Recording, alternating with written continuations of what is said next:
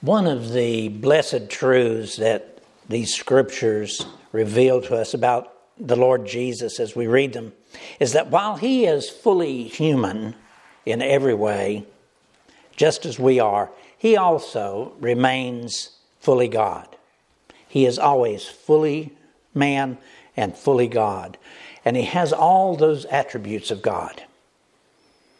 And one of those attributes that I've mentioned often, and it's spoken about throughout these scriptures is that as he ministered among the people each day, he knew what each one of them was thinking.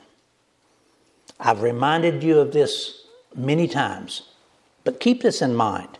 He knew what each of the people around him was thinking, their deepest thoughts, and also he knew the motives of their hearts.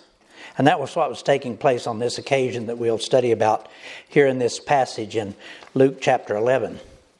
You recall that in the scripture verses given to us earlier in this chapter, how as the crowds gathered around Jesus as he was casting out a demon, that some of them, especially the scribes and the Pharisees, they were accusing him of being in league with the devil. And they began demanding that he show them signs as to who he was. Those words in verse 17. The Lord Jesus, knowing their thoughts, said to them, Every kingdom divided against itself is laid waste, and a divided household falls. And uh, those words, those words there in verse 17, they clearly tell us this truth about the Lord Jesus that he knew the thoughts of everyone that was there with him that day. And then also, much more than that, as I mentioned a moment ago, he knows the thoughts of everyone, everywhere, in all of time. And he doesn't just know, he didn't just know what those people were thinking that day. As I mentioned a moment ago, he also knew their motives and the evil presence that was also there that provoked their evil thoughts about him. Folks, being able to know those thoughts, being able to have those attributes, that's an attribute of God. And Jesus Christ is God. And then, here also in the passage that we'll be studying today, Jesus addressed those secret thoughts that were prompting the questions and the accusations. And we need to especially notice that Jesus does not hold back. This is very important. Jesus does not hold back with his precious words of truth, as so many of our preachers in our modern day churches do now. Jesus was not concerned with how he might offend some within his congregation. He simply spoke the truth and he let it stand on its own merits. I confess to you that that sort of thing comes to my mind. I wonder if I will be offensive to one of you in something that I might say from these scriptures. But I must not do that. The Lord Jesus didn't do that, and I need never do that. Listen to these words now, from beginning in verse 29 from Luke chapter 11. Verse 29 When the crowds were increasing, he began to say, This generation is an evil generation. It seeks for a sign but no sign will be given to it except the sign of Jonah. For as Jonah became a sign to the people of Nineveh, so will the Son of Man be to this generation. And the queen of the south will rise up at the judgment with the men of this generation and condemn them. For she came from the ends of the earth to hear the wisdom of Solomon, and behold, something greater than Solomon is here. And the men of Nineveh will rise up at the judgment with this generation and condemn it. For they repented at the preaching of Jonah, and behold, something greater than Jonah is here. As we consider these words, may we keep in mind that godly attribute that I mentioned a moment ago that Jesus was able to fully know all the inmost thoughts and the intents of every person's heart in that big crowd that had gathered around him that day. And he knew that they had not come with humble hearts, desiring redemption for their sins. He knew well that the condition of their souls was still so thoroughly vested within their own evil generation that they were blinded to their deeper need, the need for salvation. And he knew also that at best they were seeking for a sign, not realizing that they had already been receiving signs, many of them from God, but they'd just not been able to recognize those signs. In another place in these Gospels, Jesus would tell the people about an incident involving a beggar and a rich man, a circumstance in which both of them had died. And in that story, the beggar was comfortably resting within Abraham's bosom, paradise. But the rich man was enduring terrible suffering and torment. And the rich man, looking over and seeing the beggar Lazarus, asked if Lazarus would be allowed to go back and warn the family of that rich man. But he was told no. No, he was told that that man's family had already received their opportunity for warnings and signs. They'd had the miracles and the laws of Moses and the words of the prophets to guide them, but they had not responded to those signs that had been given to them. But as we're told all throughout these scriptures, an evil and corrupt generation has difficulty with the things of God. They can look at the evil taking place and not know it. And they struggle to see and to hear the signs that God had already given to them.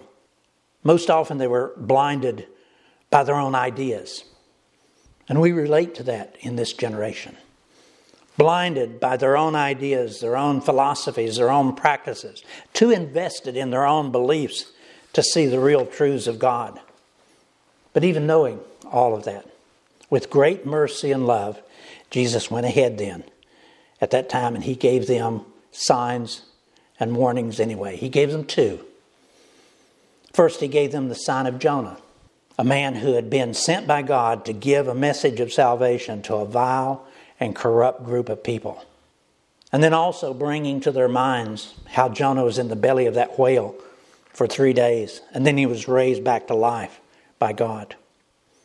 Now, perhaps later on, some of those same people that are listening there that day would think back on what Jesus had said, and they would connect that to him being in the grave for three days after his crucifixion. And then also, Jesus gave them another sign. He pointed out to them how the Queen of the South had, with great humility, traveled a great distance with great effort to hear and to experience the wisdom of Solomon.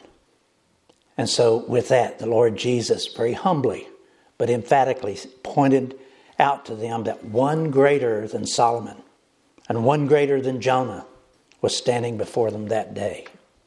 And those people as they listened to Jesus, they didn't comprehend what he was saying at that moment. And most of them probably would never really grasp the precious truth that he was giving to them because they were still blinded by their own beliefs. But Jesus, the one that was speaking to them that day, truly was greater, truly was greater than anyone that had come before and anyone who would come afterwards. He was the great and Almighty God of the universe, the Messiah, the Son of the living God. And these signs that Jesus gave to them, they were good signs, signs they should have recognized. But because these people's hearts were hardened, and because they didn't have the Holy Spirit dwelling within them to explain those words to them, they were blinded. They were blinded from seeing and also from hearing the truth. But even though these people and their hearts were hard, Jesus was the ever faithful and true watchman at the gate. You recall there in the book of Ezekiel where the Son of Man was the watchman. Jesus was always and is always a watchman. And so, in, with these people, he still called forth a warning to them, saying to them that if they did not repent, repent of their ways and their conditions, that a day would surely come, a great and a terrible day, a day when all people would be called into an account for all the things that they've ever done in this life.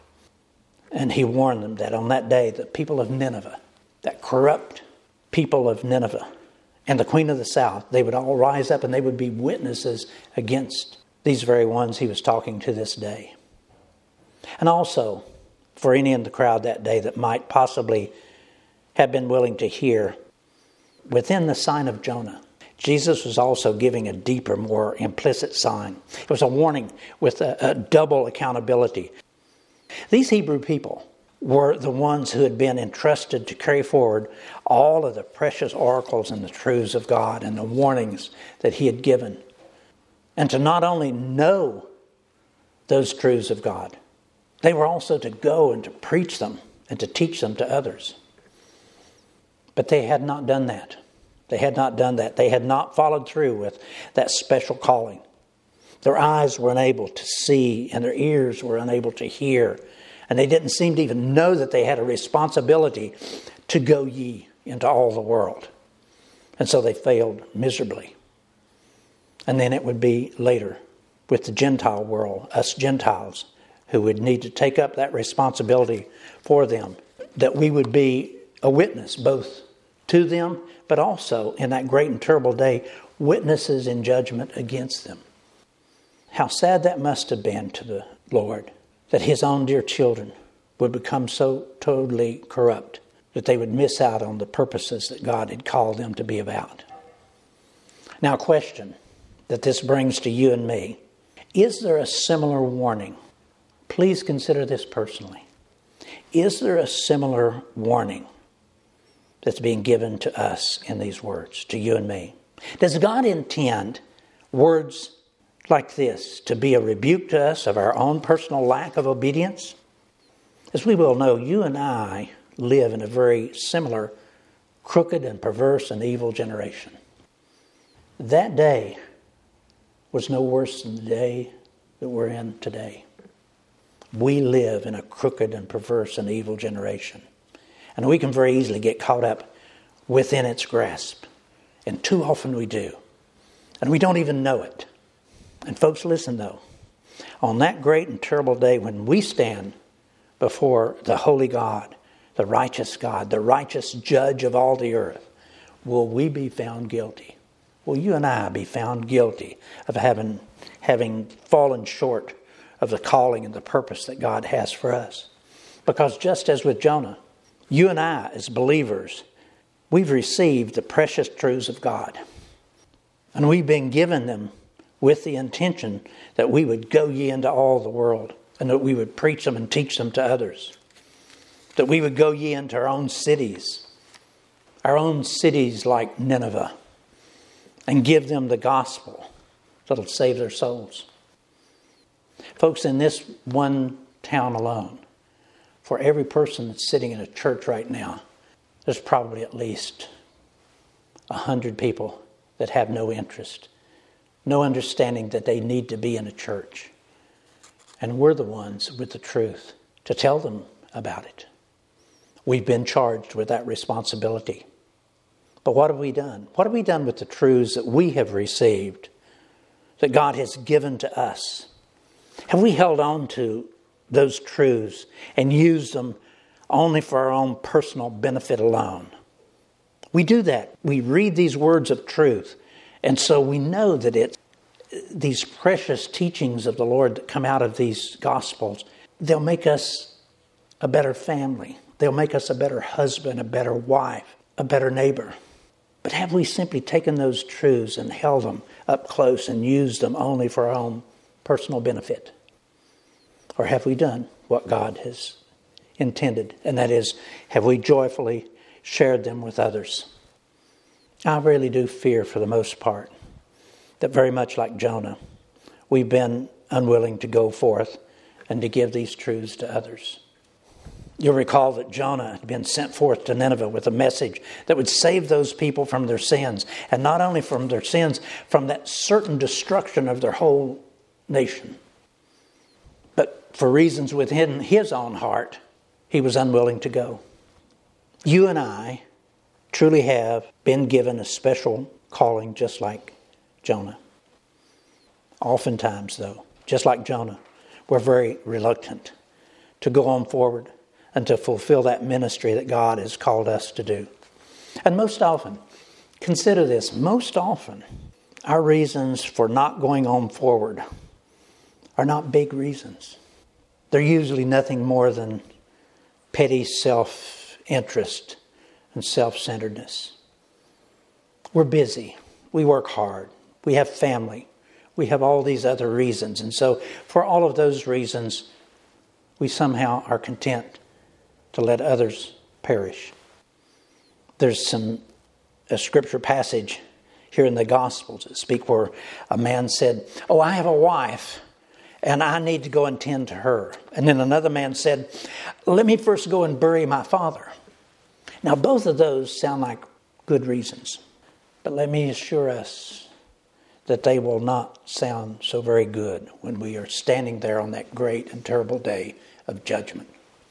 As I look at my own reasons for not going on forward with this gospel of Christ and doing more, much more than I've ever done, I find that most often that the same is true for me. I'm simply caught up in the matters of my own self, my lifestyle, my self life. It has a strong grip on me.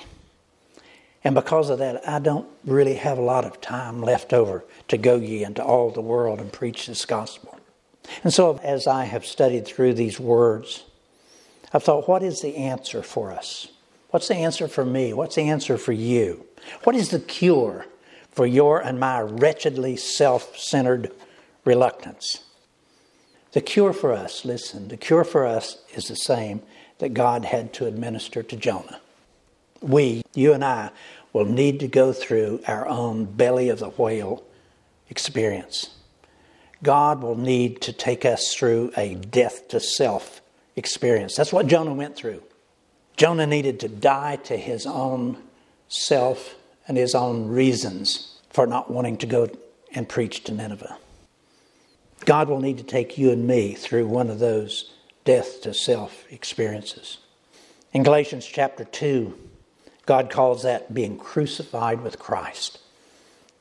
Galatians 2:20 Listen to these words. I am crucified with Christ, nevertheless I live, yet not I, but Christ liveth in me, and the life which I now live in the flesh, I live by the faith of the Son of God who loved me and gave himself for me.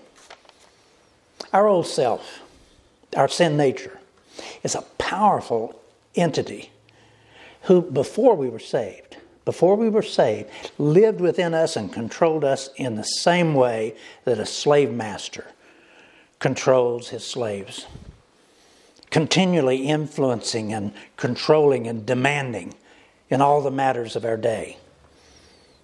And though our old self has now been defeated, and it truly has been, been washed clean by the blood of Christ it still tries, that old self still tries to reach back up and regain the control that it once had over us, tempting us to join back in with this evil generation and into the sinful ways of this generation.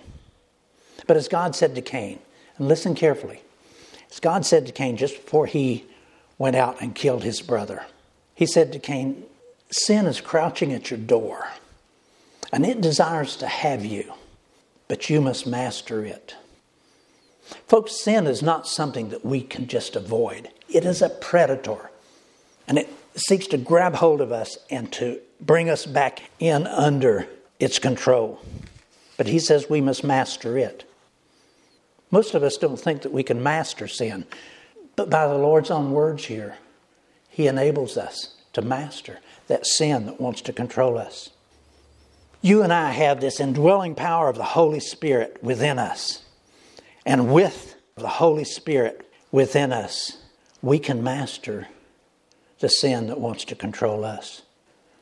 But there's only one way, only one cure available to us. We really do have to go the way of Jonah. We can't continue the way that we are with living a life that is convenient to whatever we want to do like him, you and I need to go through our own personal death to self. What does self want to do? It controls us. And we need to go through that death to self experience. Listen to these words again. I am crucified with Christ. Difficult words, but think about them. I am crucified with Christ. Nevertheless, I live. Yet not I, but Christ lives in me, and the life which I now live in the flesh, I live by the faith of the Son of God, who loved me and gave himself for me. Now, again, think long and hard on those words. And please understand that those words are not speaking about a salvation experience. It's not what God is talking about here. He's not talking about a salvation experience. Jonah didn't need to go through a salvation experience. Jonah was already saved long before he was in the belly of that whale. No, in that belly of the whale experience, Jonah went through a sanctification experience. And that's what God is calling you and me to experience. We're saved, yes. We've given our heart to Christ, but we're not in obedience to Him.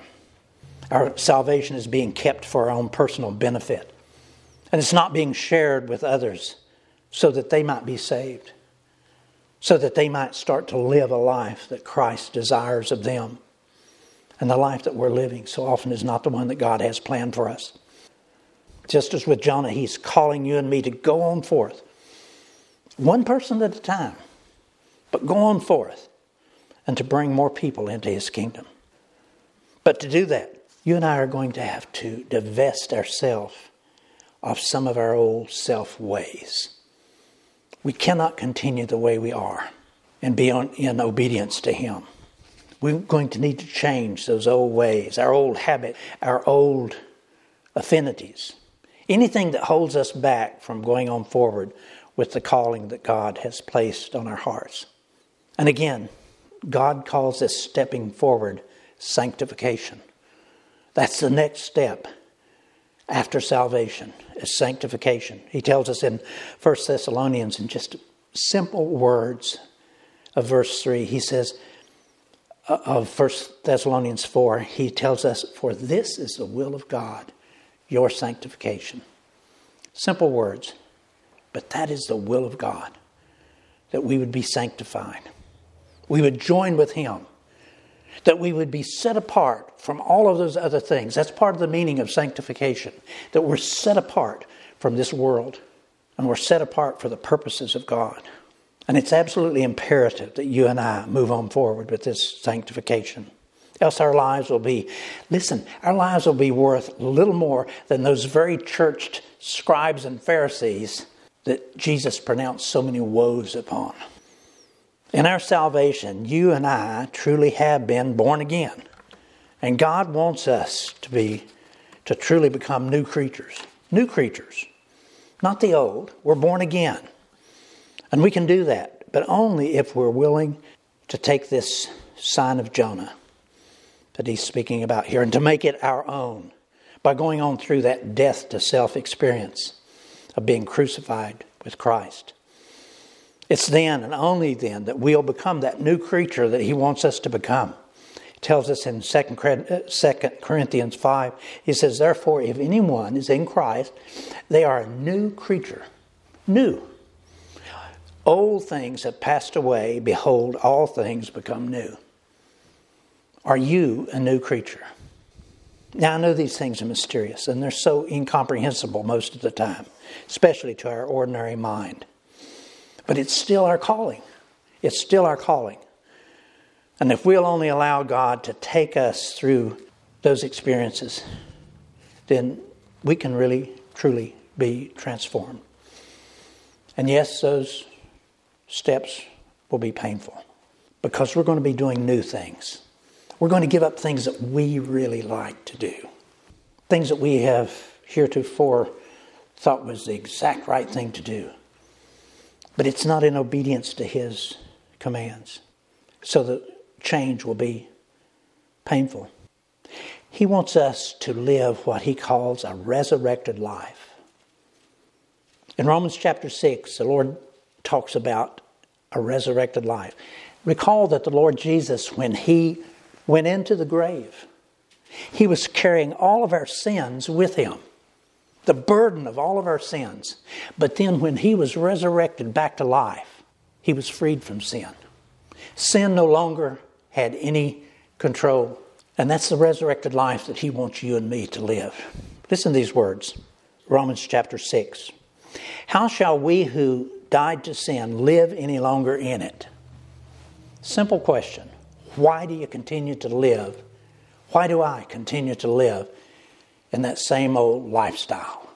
Yes, doing a lot of things right, but really not in obedience to these words that he's told us here in these scriptures today. How shall we who died to sin live any longer in it? Or do you not know that as many of us who have been baptized into Christ Jesus were baptized into his death, to die that death with him? Therefore, we were buried with him through baptism into death, that just as Christ was raised from the dead by the glory of the Father, even so we also should walk in newness of life. He wants us to walk that same resurrected life, freed from the power of sin. For we have, if we have been united together in the likeness of his death, certainly we also shall be in the likeness of his resurrection, freed from sin. Knowing this, that our old man, our old self, was crucified with him that the body of sin might be done away with, and that we should no longer be slaves to sin. Folks, yes, these words are mysterious. And yes, we're going to have to get along with the Holy Spirit and say, explain them further to me. But then once we do that, they'll become clear to us. We will begin to know that our old habits, our old behaviors, our lifestyles can truly change. Can truly change. You and I in our salvation, we no longer are under the control of our sin nature. It's as simple as that. In our salvation, we are freed from the old sin nature. The blood of Christ has killed it out, and we need to go on ahead and let our old nature die. We need to quit breathing life into our old nature. And, folks, I, for one, really am ready to be set free from that old nature. And I want the same for you. I want the same for you. So then, I would ask you and me today to begin to pray that God would grab hold of us and carry us through the same death to self experience that He did with Jonah, so that we can begin to live a life that is free indeed. Free indeed. Listen to these words and we'll close. If the Son shall set you free, the Son of God, the Lord Jesus. If the Son, therefore, shall set you free, you shall be free indeed. Therefore, if anyone is in Christ, they are a new creature. Old things have passed away, and behold, all things have become new. Let's pray. Our Father, we confess that we're weak and that we're wicked we're still hanging on to this generation. We're still a part of it. But Father, we don't want to be.